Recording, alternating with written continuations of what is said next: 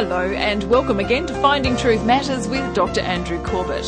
What Jeremiah was prophesying would come one day was the new covenant, established by Jesus, where on the cross nearly 2,000 years ago, he would take our sin and he would bear it. If you suffer chronic pain, you know what it is to hope for something better, to hope for a cure. There is something that causes no end of pain, and it's almost worse than a physical ache, and that's guilt. Fortunately, God has a plan for that. Tonight, Dr. Corbett is in Jeremiah chapter 30 to discover incurable pain will be healed. We're in Jeremiah chapter 30, and we're going to be looking at verses 8 to 17. This is incurable pain will be healed. And we're now in the phase where he's beginning to prepare the ground for what we would call the, the announcement of the new covenant. So this is Jeremiah's covenant. He's announcing the new covenant and he's introducing elements of the new covenant. And of course, the first section eh, of his ministry was, was essentially declaring God's judgment on them.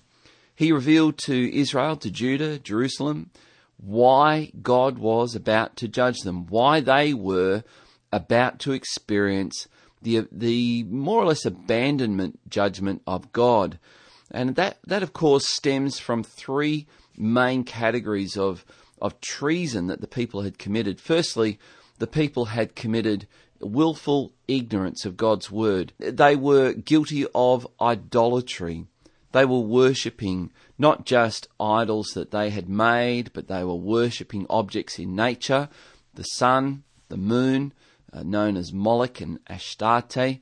And th- these gods, these pagan gods, were uh, were demanding supposedly certain sacrifices and, and and and most grotesquely the people were sacrificing their unborn or sorry their their young infants to the, these gods in, in the furnace in the valley of Hinnom just outside the walls of Jerusalem, just down from the temple, throw their children into the furnace. And this was an offering to the god Molech, supposedly to prosper them. We, we understand that Jeremiah is now uh, he, he's already spent that first section condemning them for that, for their willful ignorance of the word, their, their treacherous idolatry, and also for their immorality. The the people, it, and it's a it's a natural progression. When you ignore the word of God, when you claim that God is actually endorsing your rebellious lifestyle, where you're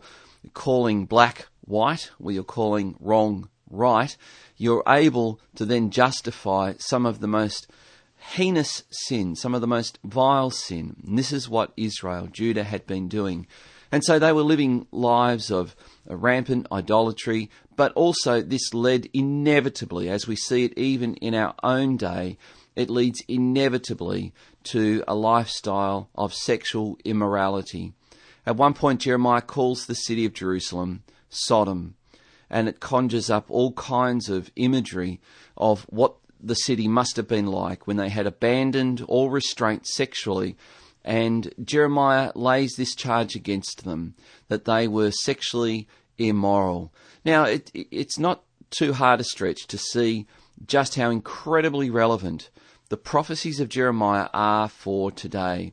And particularly now, as we come into this section where Jeremiah is beginning to introduce the benefits of the new covenant, the results of the new covenant, what would happen and what, what would happen for those that were able to remain faithful and for those generations who, much after this time, would be reading the prophet Jeremiah. They would read of a coming new covenant, a time when God would write his law on the hearts of his people, not just on tablets of stone, where people would no longer be cajoled and, and forced to worship, but now there would be a willingness to worship where God would heal their hurts, where God would come and restore them and prosper them and bless them, and they would take great delight in Him.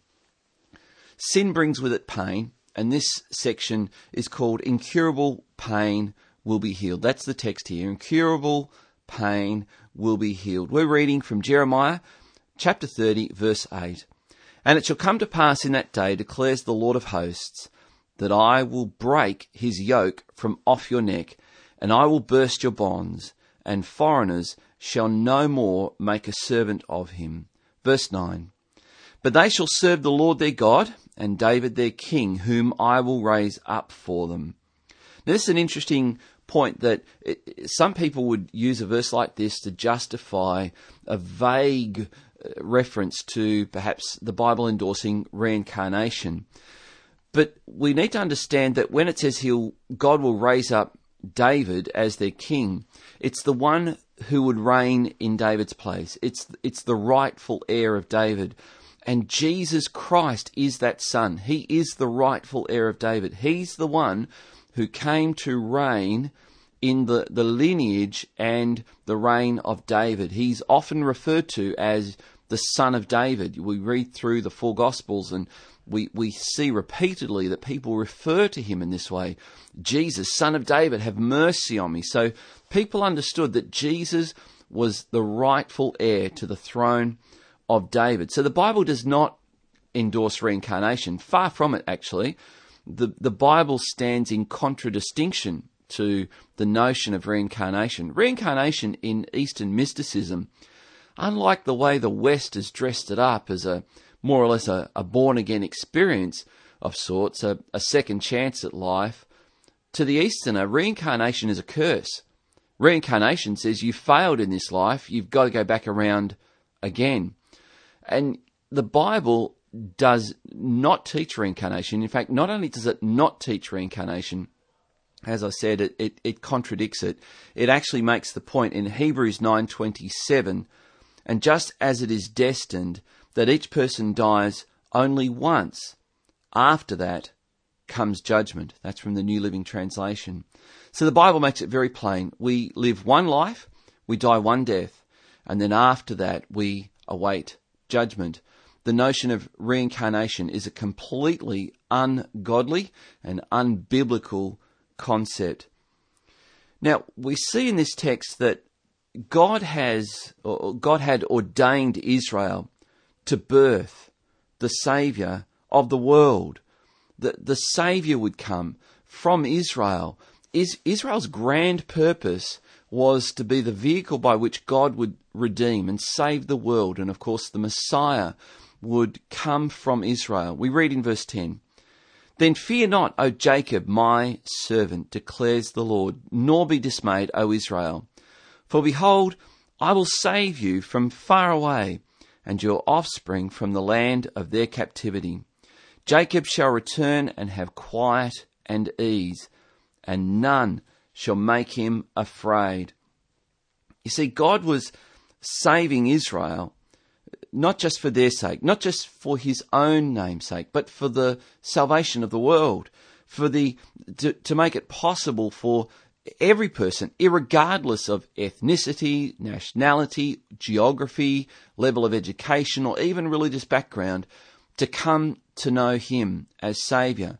Because through the, the history of Israel, through Israel being able to be restored once again to its land. And here Jeremiah has been prophesying for the previous 29 chapters or so that Israel was about to forfeit its land.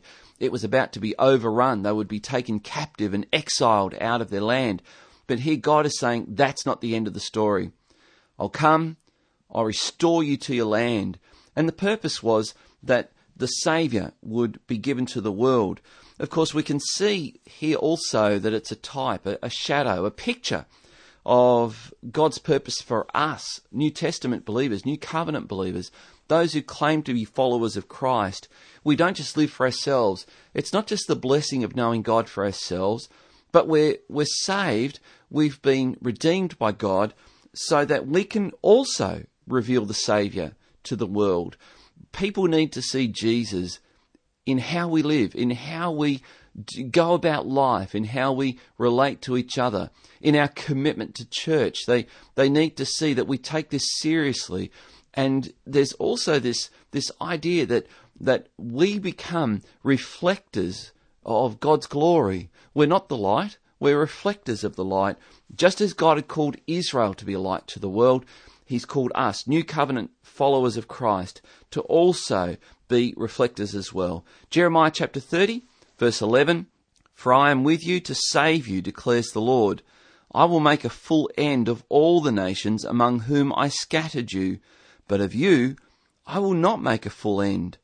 I will discipline you in just measure, and I will by no means leave you unpunished. Now, this is uh, an interesting, I, I think, challenge to us to get our heads around that God is not just a God who is there for us in the sense that he, he would never let any harm come to us. Because here we read that when we stray, when God's people, Israel, strayed, God was sure to discipline them like a father, to even punish them. Now, this is a radical concept for some people who cannot get their head around the idea that God is a, a God of justice as well as a God of love and mercy. But it seemed to many in Israel that what Jeremiah was talking about was too severe. Israel's punishment by God was too severe for them to ever recover. And so, what we're, we're going to see in this section is that far from the initial pushback that Jeremiah had on the fact that they were going to be judged and punished, which eventually, within just a few, few short years, the people of Israel did begin to see. They, they began to see that the, the words of Jeremiah regarding their exile to Babylon were indeed true and, and so true that they then doubted the second part of his prophecy that they would be restored, that God would heal them, that he would once again forgive them, cleanse them, and, and re-establish them in the land where there was no promise that they would uh, be the, the you know the, the ruler of the world or any such thing, but that from that position of restoration to the land, the Messiah would be born. And that is indeed what happened. But at the time, that seemed impossible. Their punishment seemed too severe. And I think in a similar way, that again serves as a type and a shadow that when the Bible, the, the New Covenant, talks about everlasting fire, everlasting judgment, when we read in the New Testament of a punishment of those people who willfully rebel against God and and those people who will be condemned for eternity. For for some people, this is inconceivable. It's incomprehensible that that a God of love and mercy and grace and forgiveness would also be a God of eternal justice. But that's the point. It's not that for some people that they feel that that a life of sin, maybe over 10, 20, 50, 60, 70, 80, even 90 years, is, is just, it's unjust to punish a person who sins over that period for all of eternity. That just seems unjust, unjust. But what that fails to recognize is it's not the time taken to commit sin. It's firstly the nature of the sin, and secondly, who is sinned against we, we, have to remember that even in our own society, if someone takes a pistol and commits murder, uh, that the time taken to do that might only be one or two seconds to actually carry out the act of murder.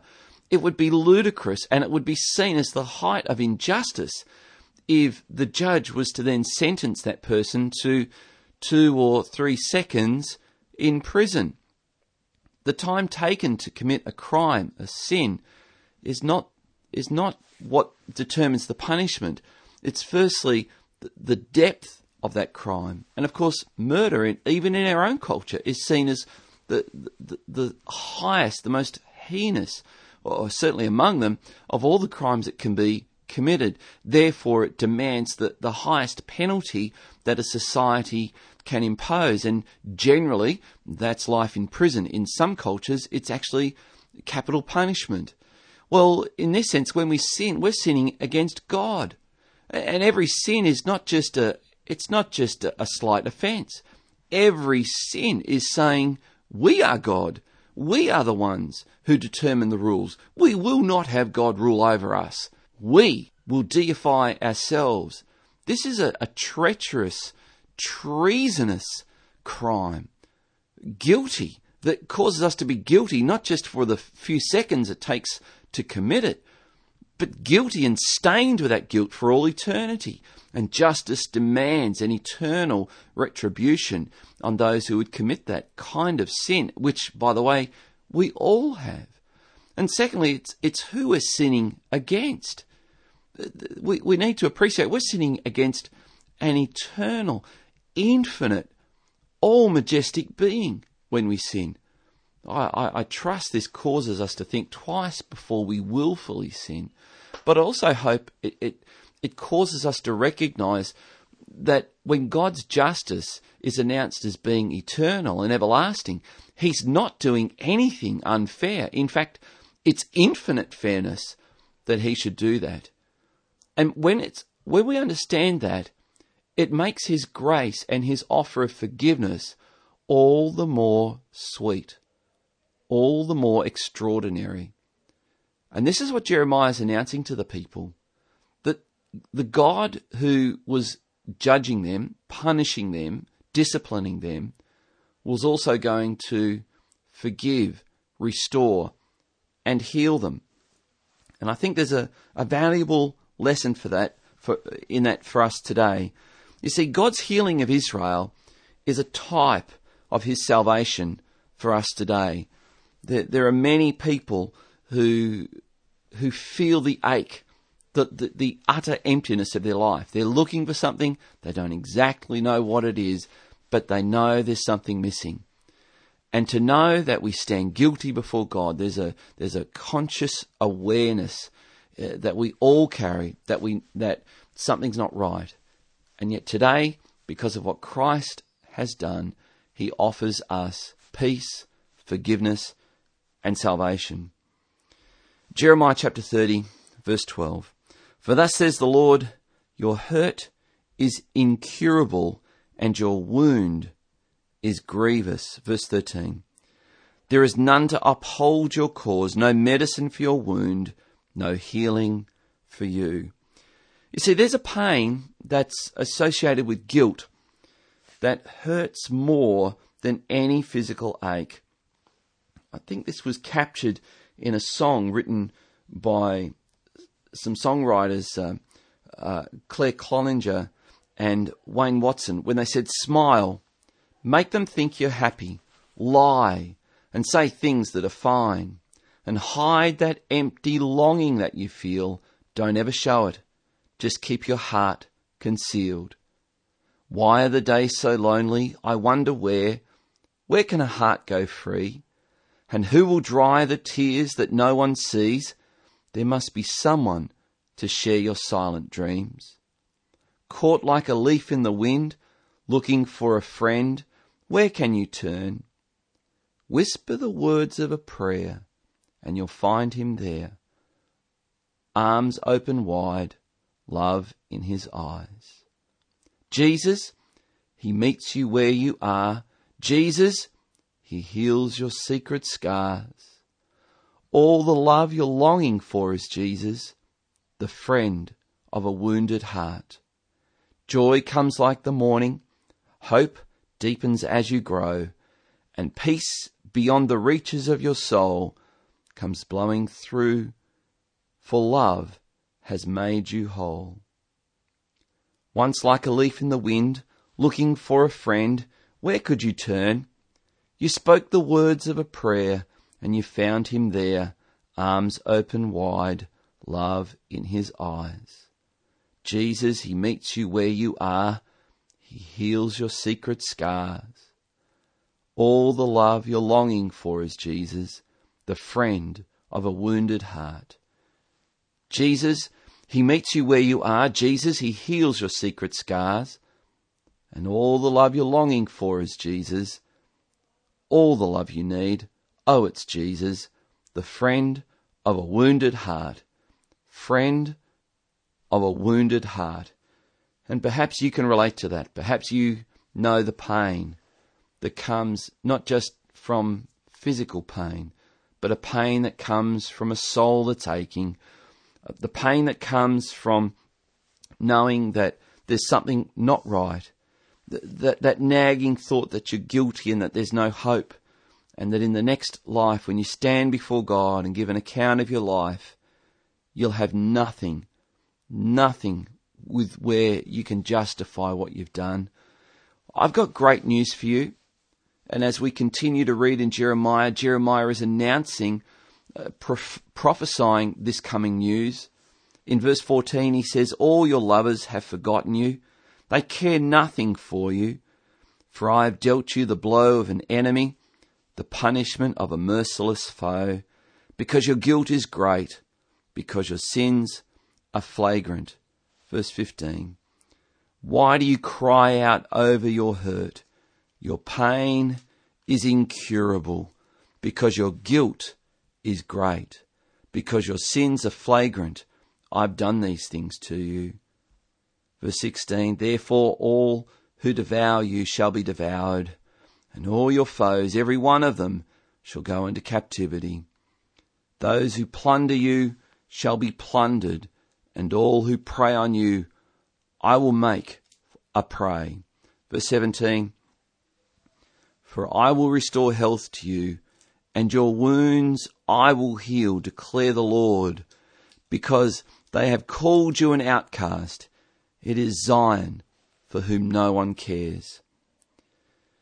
See, Israel had thought that the things that they were doing would bring them prosperity, peace, and fulfillment. Their worship of idols, their pursuit of sexual pleasure and immorality at the expense of God's explicit commands, which, by the way, God's the author of sex. God's the designer of sex. God's the designer of pleasure, by the way. And you can only truly know maximum pleasure and maximum gratification in life if you live by His prescription for your life. And when you don't, it's futile.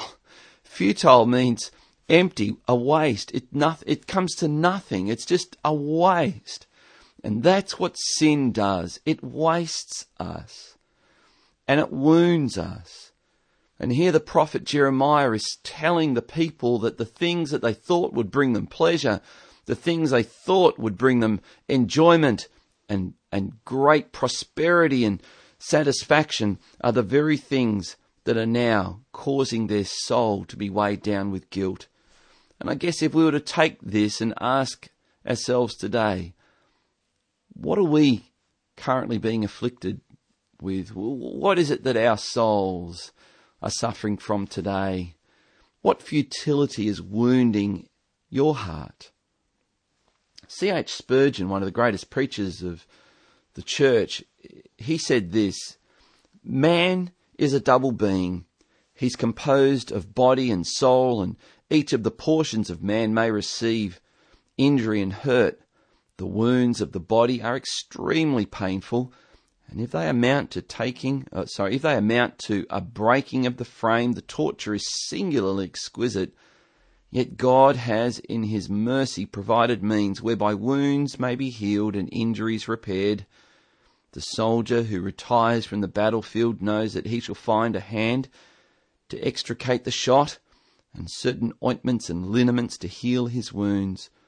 We very speedily care for bodily diseases they are too painful to let us slumber in silence, and they soon urge us to seek a physician or a surgeon for our healing.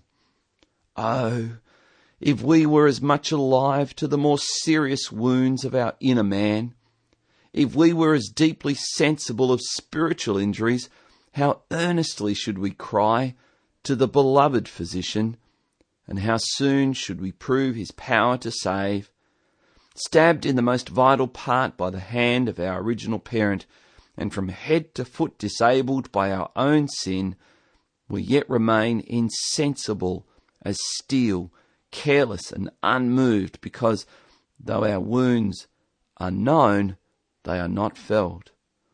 We should count that soldier foolish who would be more anxious to repair a broken helmet than an injured limb.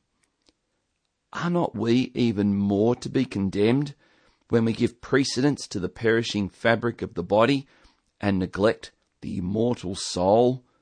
You, however, who have broken hearts, can no longer be insensible. You have felt too acutely the slumber in indifference. Your bleeding spirit cries for consolation. May my glorious Master give me a word in season for you. Charles Spurgeon understood that there's a pain that afflicts our soul. It's not obvious, not everyone can tell it. It's, it's not visible on the outside, but we can feel it. And here's the good news. What Jeremiah was prophesying would come one day was the new covenant, established by Jesus, where on the cross nearly 2,000 years ago, he would take our sin, our guilt, our shame, our brokenness, our heartache, all our pain. He would take it on the cross and he would bear it. But that's not the end of the story, because three days later he rose again from the grave. He conquered it all, and he now offers us forgiveness, peace, and satisfaction and a delight in life that can only be found in him. One of his closest apostles, John, put it this way in 1 John 1 9 If we confess our sins, he is faithful and just to forgive us our sins and to cleanse us from all unrighteousness. 1 Peter 2:24 speaks of the healing of the soul that comes from having your sins forgiven. He himself bore our sin in his body on the tree that we might die to sin and live to righteousness. By his wounds you have been healed. 1 Peter 2:24 It was Isaac Watts that said, when filled with grief, overwhelmed with shame, he, pitying, heals their broken frame. He hears their sad complaints and spies his image in their eyes. If you want that healing, if you want to know the forgiveness of your sin, if you want your life to be a clean mirror that reflects God's love and grace and forgiveness to a hurting, dying world, would you join me in prayer? Oh God, heal me. Please forgive me. My life is not what it should be. I ask you to make something good of my life. Thank you that Jesus died for me to heal the wounds of my soul and to give me peace with God for eternity. Amen. The pain of guilt needs healing, needs salvation, and Jesus Christ is just the man for the job. More from Dr. Corbett next week. Podcasts and Finding Truth Matters resources, including tonight's program Incurable Pain Will Be Healed, are available via the website findingtruthmatters.org or by contacting us at Legana Media, PO Box 1143, Legana, Tasmania 7277. For regular updates and special offers, visit our Facebook page, facebook.com slash findingtruthmatters. Dr. Corbett is pastor of Legana Christian Church and president of ICI Theological College Australia. We look forward to joining you again at the same time next week for another Finding Truth Matters.